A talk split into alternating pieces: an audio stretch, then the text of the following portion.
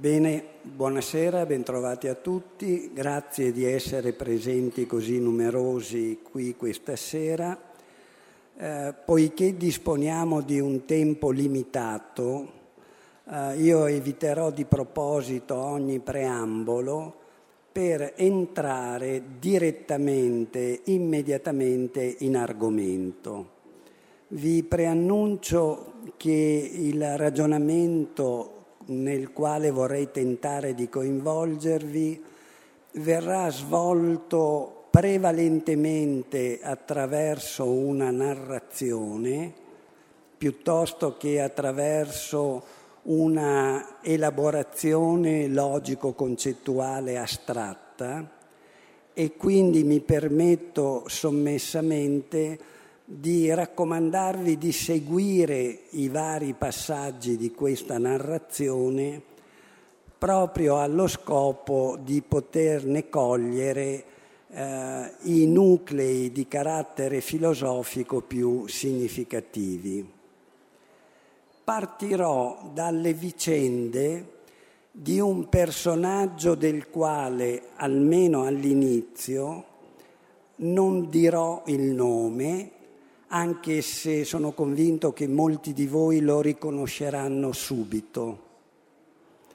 Come vedrete la sua storia, la storia di questo personaggio, quella che sto per raccontarvi, racchiude in sé un significato profondo sul quale mi riprometterei poi di ragionare più distesamente con voi anche mediante la discussione è notte.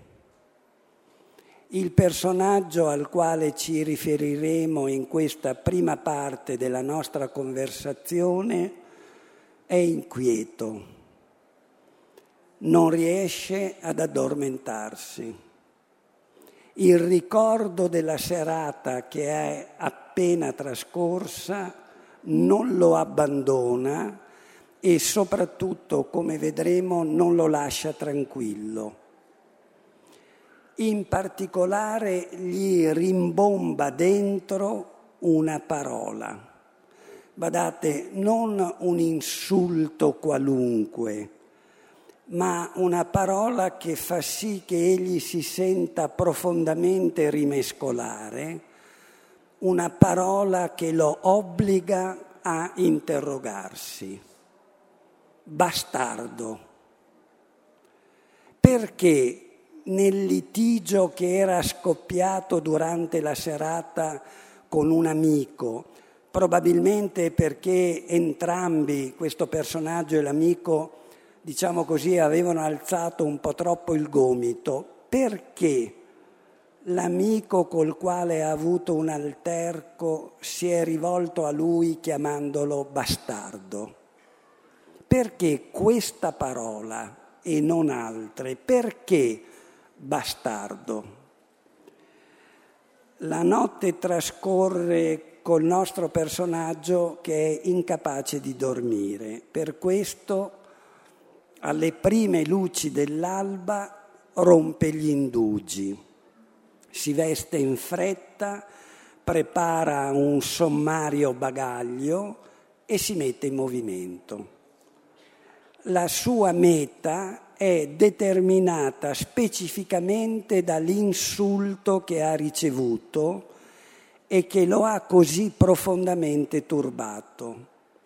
Andrà là dove pensa di trovare una risposta all'interrogativo che lo tormenta. Quali sono i miei veri genitori? L'insulto che egli ha ricevuto ha suscitato in lui il dubbio. E badate, non un dubbio qualunque, ma un'incertezza relativa alla sua nascita, alle sue radici e quindi anche alla sua vera identità. Chi è questo personaggio, anche se certamente l'avrete già capito, e dove si sta dirigendo? Perché per lui è così vitale conoscere le sue radici, sapere quali sono i suoi veri genitori.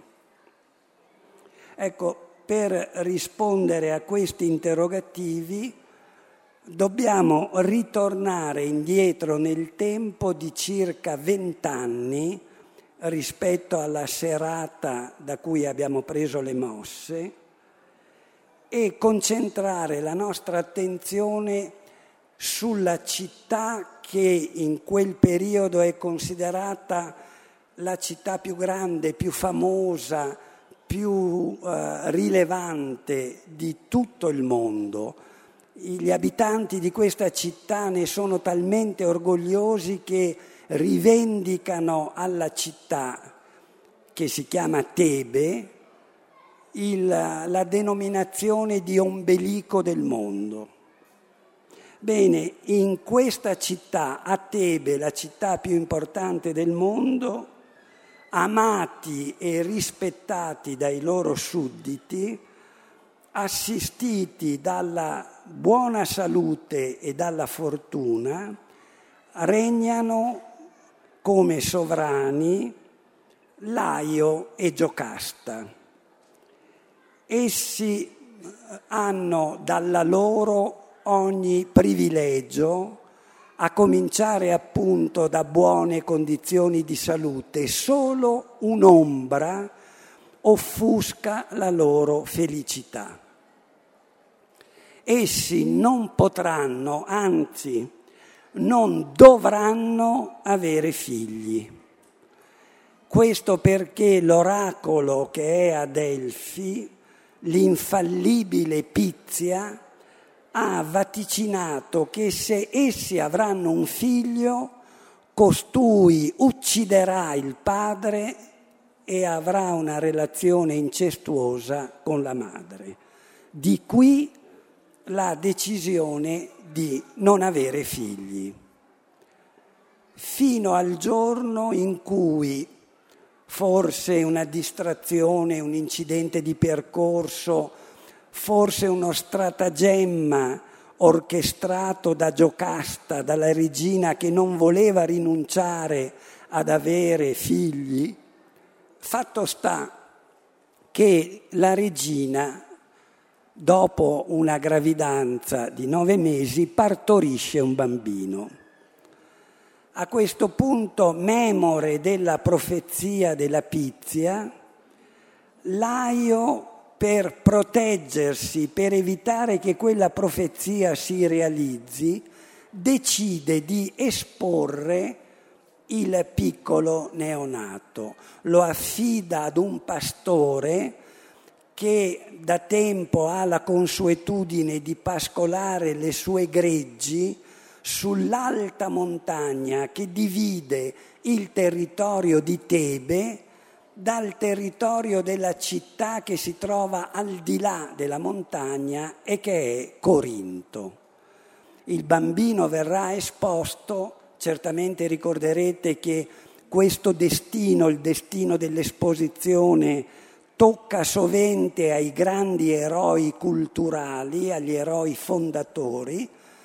Il bimbo viene esposto, ma non essendo sicuro il re Laio che questa operazione gli garantisca di tenere lontano da Tebe il bambino, decide anche di fargli legare le caviglie con ceppi estremamente solidi e questo produce una menomazione ai piedi del bimbo, fa sì che questo bimbo sia menomato nei piedi, abbia i piedi gonfi. Piedi gonfi è per l'appunto ciò che traducendo dal greco vuol dire Edipo. Edipo è oidos pus, e cioè colui che ha i piedi gonfi. Il bambino menomato nei piedi viene esposto sul citerone quando, ed è questa la prima di numerose svolte alle quali ci accingiamo ad assistere, quando dall'altra parte della montagna sale un pastore aduso anch'egli a pascolare le sue greggi sulla cima del Citerone, ma un pastore che proviene da Corinto. Questo pastore trova il bambino esposto e deforme e eh, si intenerisce per la sorte del neonato, decide di riportarlo a Corinto anche perché egli ha ben presente che i sovrani di Corinto, Polibo e Merope, da tempo avrebbero desiderato avere figli ma non riuscivano a generare. E il pastore pensa a buon diritto che se egli condurrà questo bimbo esposto nella reggia di Corinto, Polibo e Merope lo adotteranno e lo cresceranno, lo alleveranno come loro figlio. È ciò che puntualmente accade. Il piedi gonfi Edipo è portato a Corinto, viene allevato dai suoi genitori come se fosse loro figlio naturale, fino a quella sera fatale, fino alla sera in cui egli si è sentito rivolgere l'insulto bastardo. È per questo che Edipo quella mattina si alza di buon'ora e si incammina verso Delfi, la città nella quale ha sede l'oracolo di Apollo, l'infallibile Pizia, alla quale pone una domanda esplicita. Attenzione. Edipo chiede alla Pizia di sapere quali sono i miei veri genitori. Ma dovremmo ricordarlo tutti, l'oracolo non emette mai vaticini univoci, i suoi discorsi non sono mai espliciti, ma sempre ogni volta il responso oracolare è un responso incerto, ambiguo, ambivalente, sospeso. È questa una condizione sulla quale non a caso insiste anche un grande filosofo dell'antichità, alludo a Eraclito, in uno dei frammenti che ci sono pervenuti dell'opera di Eraclito si legge il Signore, il cui oracolo è a Delfi, non dice e non disdice, fa semaine, cioè fa segni, emette segni. E ciò che colui che si reca all'oracolo deve fare di fronte ai segni è interpretarli per cercare di capirne il significato. Sempre quindi la pizia, come anche le varie sibille del mondo antico, sempre si esprimono in maniera ambigua. Ma nel caso di Edipo la risposta della pizia è ancora più ambigua, perché attenzione alla domanda di Edipo quali sono i miei veri genitori, la Pizia risponde ucciderai tuo padre, giacerai con tua madre. Edipo lascia Delfi attonito, stordito da questo responso, al punto tale da non rendersi neppure conto che la Pizia non ha risposto alla sua domanda, gli ha solo pronosticato ciò che gli accadrà in futuro, ma non ha risposto alla domanda quali sono i miei veri genitori. Proviamo insieme, provate a mettervi nelle condizioni di Edipo Egli è accompagnato da questa profezia che riguarda il suo comportamento futuro, ma continua a pensare che i suoi veri genitori stiano a Corinto, siano Polibo e Merope, siano coloro che lo hanno allevato così amorevolmente per vent'anni. Per questa ragione, quando è occupato da questi pensieri e da queste incertezze, Edipo giunge ad un crocicchio, a quello che in greco si chiama triplai amaxitai, noi potremmo dire un trivio dove si incontrano tre strade. Sappiamo bene che i trivi, gli incroci, i crocicchi sono luoghi fatali, sono luoghi dove avvengono sempre avvenimenti che hanno delle ripercussioni decisive sulla vita delle persone. È questa una delle ragioni per le quali ancora oggi noi cogliamo in molti percorsi di campagna o di montagna nei crocicchi situate delle immagini sacre perché si invoca la protezione, la sorveglianza di una personalità sacra di fronte all'urgenza della scelta di fronte alla quale ci troviamo nel crocicchio. Ed è quello che accade anche a Edipo.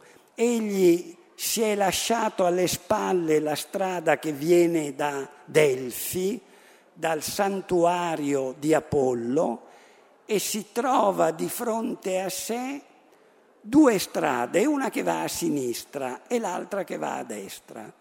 La strada che va a sinistra torna a Corinto, è la strada che egli ha percorso all'andata e che lo ricondurrebbe alla reggia nella quale egli è stato allevato per vent'anni. Ma Edipo sa che dovrà uccidere il padre e giacere con la madre e teme che se tornerà a Corinto la profezia si avvererà. E allora, attenzione, proprio per evitare che la sentenza della pizia si realizzi proprio allo scopo di evitare che quel responso venga confermato, imbocca l'altra strada. E l'avrete già capito, è la strada che conduce a Tebe. Edipo non ha mai percorso quella strada, non sa dove lo condurrà, sa solo che vuole fuggire dall'ipotesi di ritornare là dove crede essere i suoi veri genitori. I crocicchi, oltre a essere luoghi fatali, sono anche luoghi dove le strade si restringono. E Edipo ha appena cominciato a percorrere la strada che conduce a Tebe quando dalla parte opposta, quindi da Tebe, vede avanzare un piccolo corteo. È un corteo composto da sei persone, vi è un vecchio, alto, canuto, solenne, con l'atteggiamento, il modo di proporsi, gli abiti del nobile, quasi certamente un re, un sovrano, e poi c'è una piccola scorta che dovrebbe proteggerlo e dovrebbe anche servirlo. I due personaggi, questo sovrano alto e, canuto Edipo, si incrociano, la strada è stretta, bisogna che uno dei due ceda il passo a quell'altro, ma entrambi sono di temperamento fiero, orgoglioso, non vogliono cedere e allora si ingaggia un duello. Nonostante l'inferiorità numerica, la forza giovanile di Edipo sovrasta quella del sovrano alto e canuto, Edipo uccide i componenti della scorta, tutti tranne uno che riesce a scampare al suo destino perché si finge morto, ma soprattutto uccide il sovrano che gli ha sbarrato la strada. Avrete già capito che quel sovrano, quel vecchio alto e canuto così solenne è Laio, è il vero padre di Edipo. Edipo, per evitare di uccidere il padre, cambia strada e così si imbatte nel vero padre e lo uccide. Il resto della vicenda, non abbiamo purtroppo il tempo di soffermarci, segue un po' la logica che ho cercato di indicarvi finora. Edipo prosegue il suo viaggio, giunge alle porte di Tebe e trova questa città in lutto per il tributo di vite umane che è costretta a pagare al mostro terribile che staziona al di fuori delle mura della città e che uccide tutti coloro che passano che non sappiano rispondere ad un enigma. E la città è ormai stremata dal tributo di sangue, dai morti che sono stati contati. Edipo si trova di fronte a questo mostro, in greco si dice Sphinx perché stringe, strangola, soffoca e viene affrontato dal mostro con la proposizione di un enigma. Ve lo ricorderete certamente, l'enigma è tu dimmi qual è lo zoon, che in greco viene tradotto di solito animale, ma è giusto dire qual è il vivente che è insieme tetrapus, dipus e tripus, cioè che è insieme, è a quattro gambe, due gambe e tre gambe. Qual è il vivente che ha questa caratteristica? Ma se ci pensate la domanda è qual è il vivente che è insieme uno e molti, perché è uno ma al tempo stesso è molti? E con molta tranquillità Edipo risponde l'uomo, perché l'uomo all'alba, al mattino della sua vita, cammina gattonando a quattro gambe, quando è adulto cammina eretto sulle due gambe e poi al crepuscolo della sua vita si appoggia alla terza gamba e cioè al bastone. E chi altri, provate a pensare, poteva rispondere all'enigma proposto dalla Sfinge se non Edipo? Chi altri poteva rispondere alla domanda chi è insieme uno e molti, se non Edipo che ha, e lo vedremo, due coppie di genitori, due adottivi e due naturali. Edipo che come vedremo tra poco è figlio e marito di sua madre, è padre e fratello dei suoi figli, è al tempo il salvatore della città, ma colui che ne de- determina la rovina.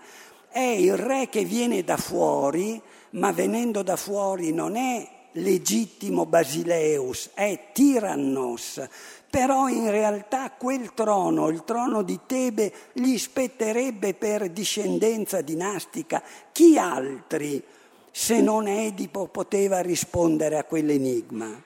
Ed ecco che allora la duplicità che cogliamo nella figura di Edipo vi è già scritta nel nome, perché l'etimologia onomastica di Edipo sì è oidos pus, il piedi gonfi, ma è anche oida pus, colui che sa intorno ai piedi, cioè colui che sa rispondere all'enigma della Sfinge.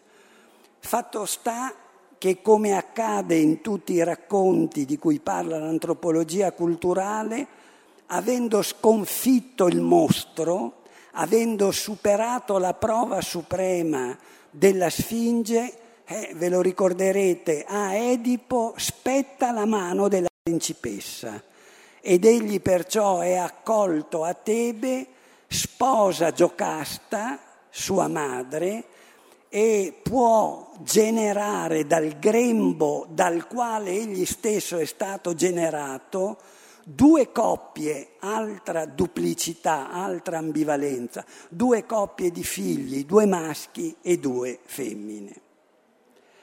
Proviamo adesso il racconto, vi assicuro, ma lo conoscete certamente, meriterebbe di essere seguito ancora, siamo a poco più che l'antefatto rispetto a quello che poi diventa la materia drammaturgica delle tragedie di Sofocle, l'Edipo Re, l'Antigone e l'Edipo a Colono, ma noi dobbiamo fermarci e domandiamoci, domandiamoci che cosa possiamo intanto evincere da questa prima parte della storia, da questa figura così emblematica? È al di là delle varie interpretazioni che nel corso di quasi 3.000 anni, pensate c'è già un accenno al mito di Edipo nell'Iliade, quindi siamo nono secolo avanti Cristo, al di là della pluralità delle interpretazioni, al di là dell'interpretazione del, data dallo stesso Freud, è evidente che un punto è chiaro per diventare maggiorenne, per diventare adulto, per acquisire pienamente la sua autonomia, Edipo dovrà uccidere il padre. Ciò che questa potentissima icona ci suggerisce, se la sappiamo decifrare, è che il percorso che conduce a diventare maggiorenni attraversa il rapporto col padre, nella forma esasperatamente conflittuale che può giungere fino al limite della patraloia, fino al limite del parricidio. Il parricidio è sì la porta stretta che va attraversata, che va valicata per poter diventare grandi, per poter diventare adulti. Questo ci dice, tra le altre cose, la vicenda di cui Edipo è immagine. Ma, e qui consentitemi di aprire una seconda fase della nostra ricerca, non la farò lunga, mi impegno, ma Edipo non è l'unica figura che ritroviamo con queste caratteristiche nella tradizione culturale dell'Occidente, anzi se voi osservate la medesima relazione, e cioè la descrizione di un percorso di emancipazione mediante il quale si diventa adulti attraverso il parricidio, ritorna in numerose altre e potentissime figure. Pensate alla figura di Amleto, che è stretto nell'alternativa tra eseguire ciò che il padre gli dice quando chiede di vendicarlo, ma in questo modo Amleto resta minorenne, resta subalterno al padre, ne accetta fino in fondo la volontà, oppure sottrarsi alla volontà paterna con ciò diventando indirettamente complice del parricidio. Oppure pensate, lo accenno solo perché abbiamo ancora un po' di strada da compiere, oppure pensate a una figura come quella di Dmitri Karamazov che progetta nei dettagli l'uccisione del padre, che calcola il momento opportuno, che si provvede dell'arma per poterla realizzare e poi semplicemente per una sorta di disguido non lo può fare e a uccidere il padre è al suo posto Smerdiakov, il figlio naturale che odiava il padre e che realizza quello che Dimitri aveva progettato di realizzare. Insomma, sembra che qui emerga una linea sufficientemente coerente e univoca in cui il diventare maggiorenni è conseguenza della, su, dell'uscita dalla subalternità nei confronti del padre, è conseguenza di una emancipazione rispetto al padre. Ma domandiamoci se questa sia l'unica strada. Domandiamocelo anche, io lo direi, drammatizzando, perché nessuno di noi, anche chi ha la mia età o qualche anno più giovane, può dire fino in fondo di essere maggiorenne. L'essere maggiorenni non è un dato anagrafico, è una condizione che si conquista e non si conquista una volta per tutte, ma è il risultato di un vero e proprio combattimento a cui noi siamo chiamati quotidianamente. E allora pensando ai nostri figli, ai nostri nipoti, ma anche pensando a noi stessi. Davvero l'unica strada per diventare grandi, per uscire dalla subalternità, è il conflitto col padre spinto al limite della patraloia o c'è in qualche modo delineata un'altra strada. Proviamo a capire di che cosa si tratta, anche qui riferendoci ad un modello vivente piuttosto che a un ragionamento astratto. Anche questa vicenda, come quella di questo personaggio, del quale per il momento non vi faccio il nome, ma lo riconoscerete subito, immediatamente, anche questa vicenda ha inizio quando il sole è tramontato. Anche qui il momento più intenso e significativo della storia viene toccato a notte fonda.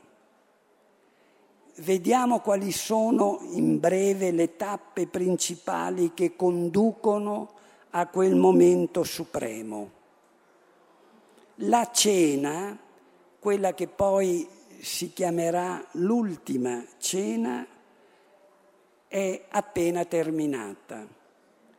La notte col suo carico di incertezze e inquietudini sta avanzando. Il personaggio a cui ci stiamo ora riferendo si incammina con i suoi amici lungo il sentiero aspro e scosceso che conduce sulla sommità di un colle. Il percorso non è breve. Fra il luogo in cui è stata consumata la cena e la destinazione di questo breve percorso vi è circa un chilometro e mezzo. La strada da percorrere è impervia attraverso una vallata solcata da un fiume le cui acque sono scure e minacciose. Quel piccolo corteo percorre in silenzio quella strada fino a che non si giunge alla meta, fino a che non si è raggiunto il monte degli ulivi, quel monte che è chiamato Getsemani. Anche qui, come nel caso di Edipo, il protagonista, e abbiamo capito che è Gesù, giunge di fronte ad una scelta, è posto di fronte ad un bivio nel momento fatidico della scelta, ora lo vedremo, Gesù imbocca la strada opposta rispetto a quella di Edipo. Se il figlio di Laio, se Edipo si era incamminato nella strada che conduce al parricidio, Gesù si dispone all'obbedienza la scelta che egli compie si compendia in una invocazione. Non mea, sed tua voluntas fiat. E come capite è la rinuncia a esercitare una propria volontà distinta rispetto a quella del Padre. È l'aprirsi ad ospitare la parola e la volontà del Padre. Questa è la conclusione dell'agon, del combattimento, la versione greca dei 70, quando descrive Gesù al Getsemani, si dice che Gesù è en agonia. E en agonia non vuol dire in agonia, vuol dire che è impegnato in un agon, in un combattimento. E la conclusione di questo combattimento è fiat voluntas tua. È questa la strada imboccata da Gesù al culmine di un travaglio angoscioso, quando egli è già stato abbandonato dai suoi discepoli, perfino da Pietro, Giacomo e Giovanni, che sono i suoi discepoli più cari, di fronte al presentimento di ciò che sta per accadere, egli giunge a sudare sangue, talmente forte è il timore di ciò che sta per accadergli. Ma Gesù non vacilla.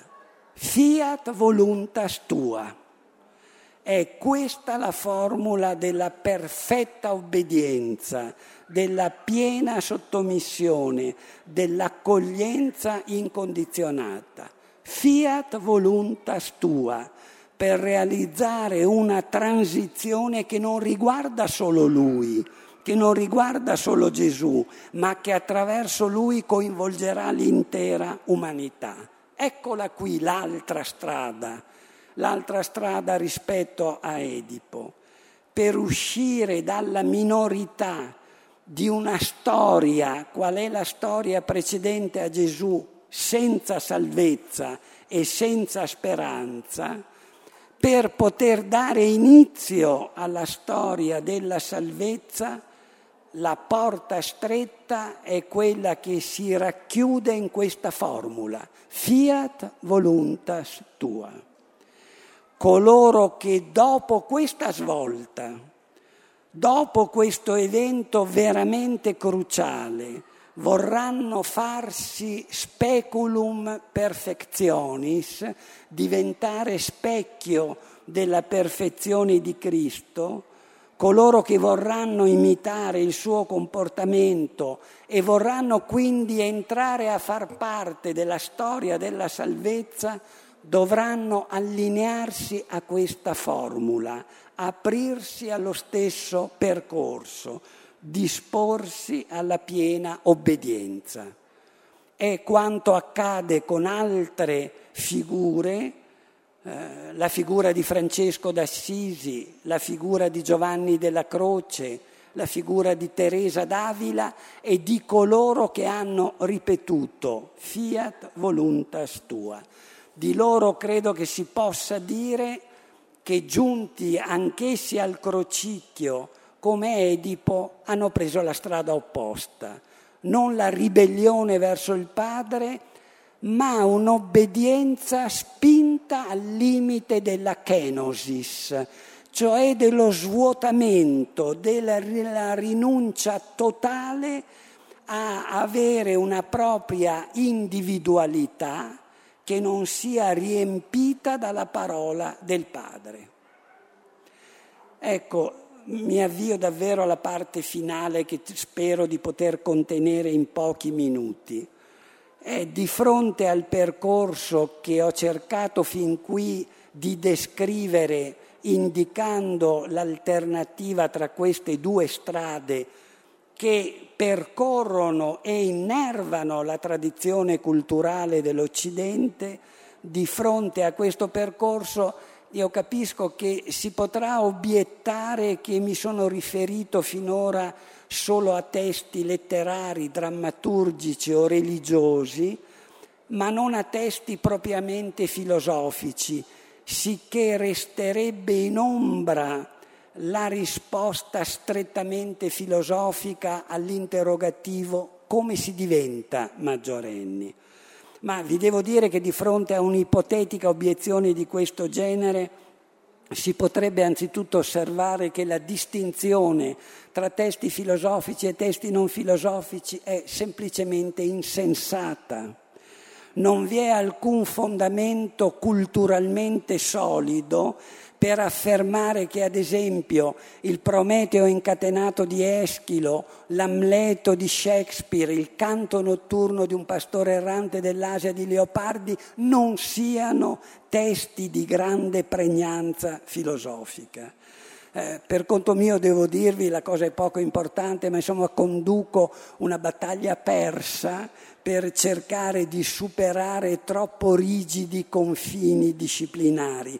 E devo dirvi un po' confidenzialmente che penso che Einstein avesse ragione quando polemizzando contro l'esasperata specializzazione delle ricerche e l'enfasi eccessiva sulle distinzioni disciplinari, affermava che la natura non è divisa in dipartimenti come lo sono invece le università.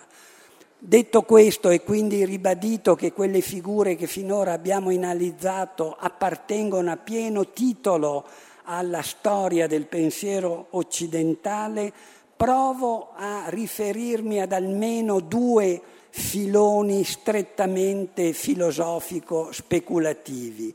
ha due risposte diverse all'interrogativo come si diventa maggiorenni. Da un lato vi è la posizione che viene espressa da Kant in un saggio famoso originariamente pubblicato nel 1784 intitolato nell'originale Vasist auf Klärung, delittuosamente tradotto che cos'è l'illuminismo, nel quale Kant indica come si può diventare maggiorenni. Si diventa maggiorenni quando, dice Kant, si ha il coraggio di essere Selbstdenker, cioè di essere uno che pensa con la propria testa quando cioè non si delega ad altri la fastidiosa occupazione di pensare, ma si esercita in maniera libera e autonoma le proprie capacità intellettuali. Veramente maggiorenne è colui che ha fatto questo passaggio, questa transizione, rinunciare alla tutela delle diverse autorità che pretendono di trattarci come bambini che stanno dentro il girello perché altrimenti potrebbero cadere e farsi male, rinunciare alla loro tutela e esercitare autonomamente le proprie capacità intellettuali. Insomma, per Kant diventare maggiorenni coincide con quella che Kant chiama una Ausgang, cioè una fuoriuscita, un processo di fuoriuscita che consente di venire fuori appunto dalla subalternità rispetto ad altri.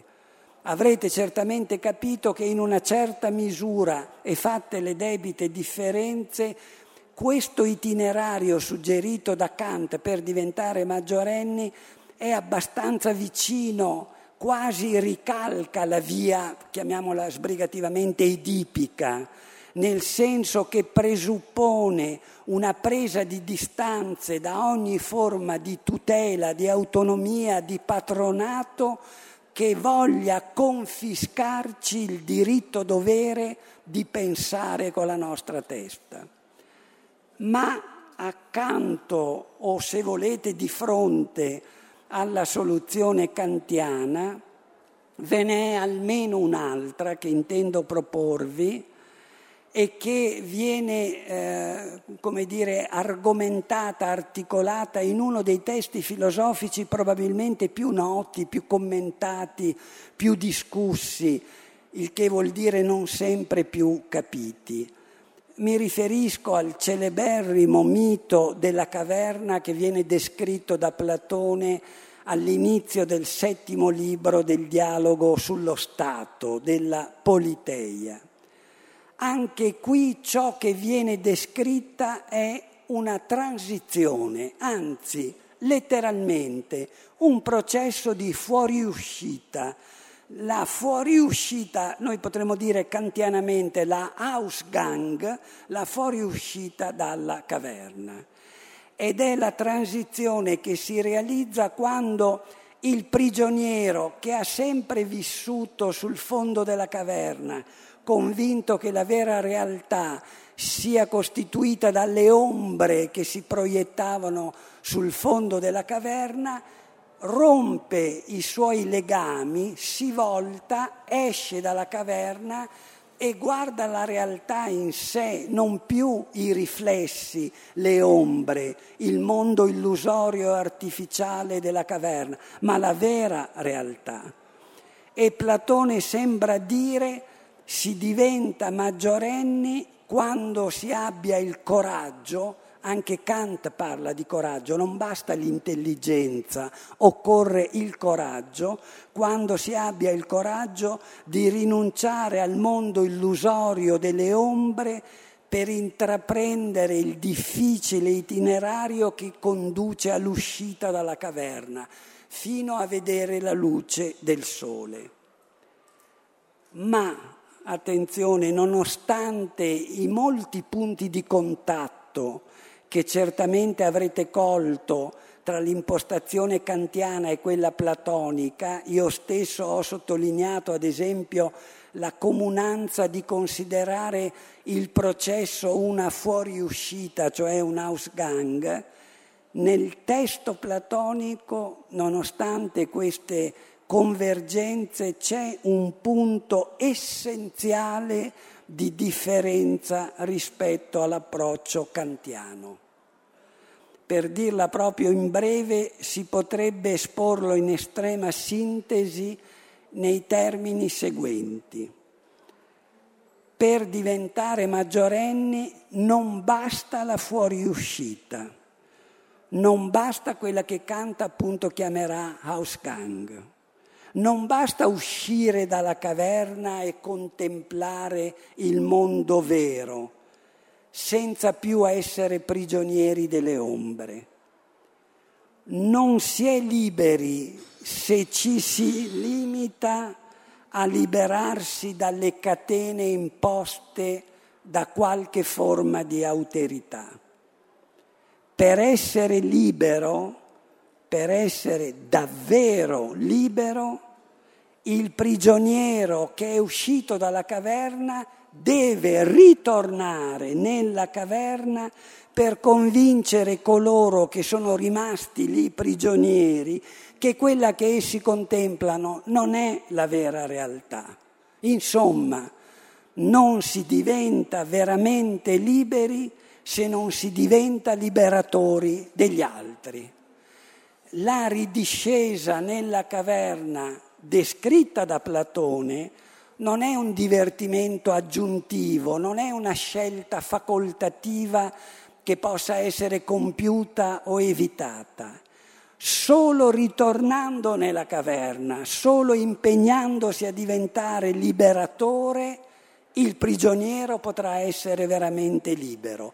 Solo lavorando a condurre anche gli altri a diventare maggiorenni, si potrà compiutamente realizzare quella transizione di Stato che è l'uscita dalla minorità non si dà una salvezza individuale, autoreferenziale, sigillata nel proprio egoismo, ma solo promuovendo la libertà degli altri si può pensare di diventare liberi. Siamo arrivati, direte voi, finalmente alla fine.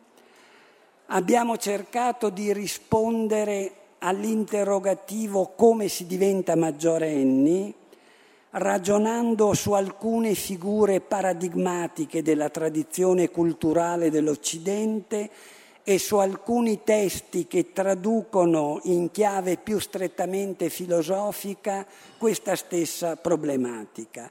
E ci siamo soprattutto concentrati su due icone, quella di Edipo e quella di Cristo l'icona della ribellione, l'icona dell'obbedienza.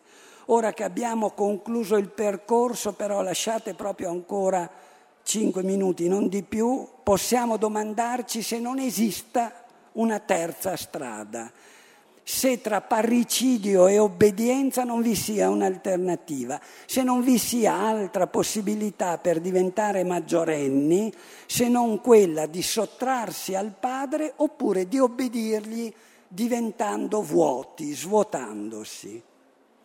Ecco, è possibile immaginare una alternativa?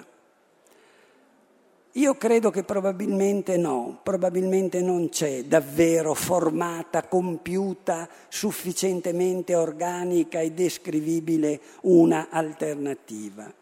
Probabilmente lo scenario che abbiamo descritto resta l'unico plausibile.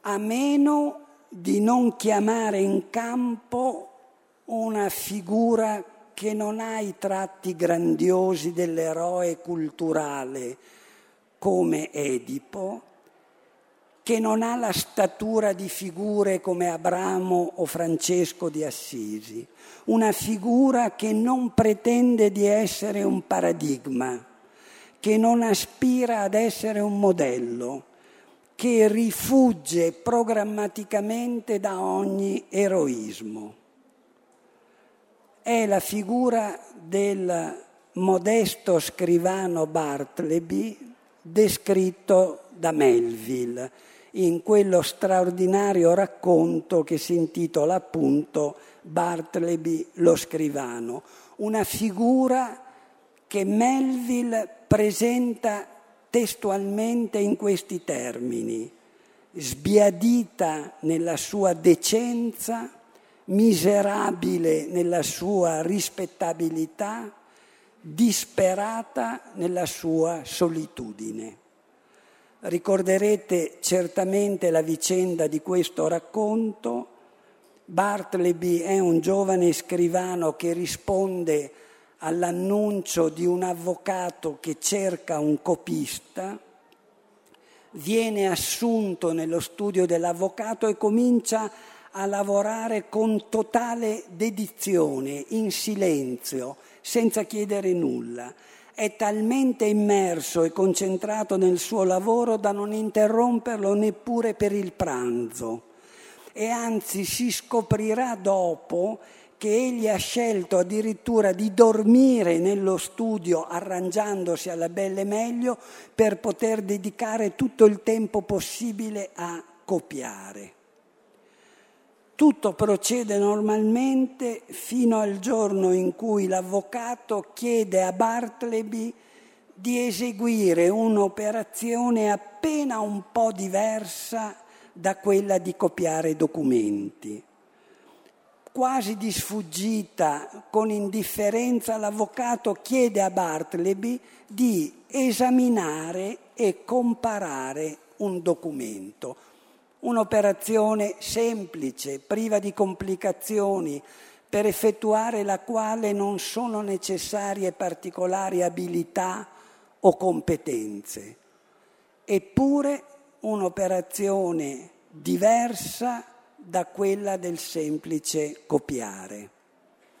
Alla richiesta dell'avvocato Bartleby, prego, compara e trascrivi questo documento senza scomporsi, senza alzare la voce, semplicemente Bartleby risponde I would prefer not to, preferirei di no, senza arroganza, senza irruenza, senza protervia, così, semplicemente, con fermezza, ma semplicemente, preferirei di no.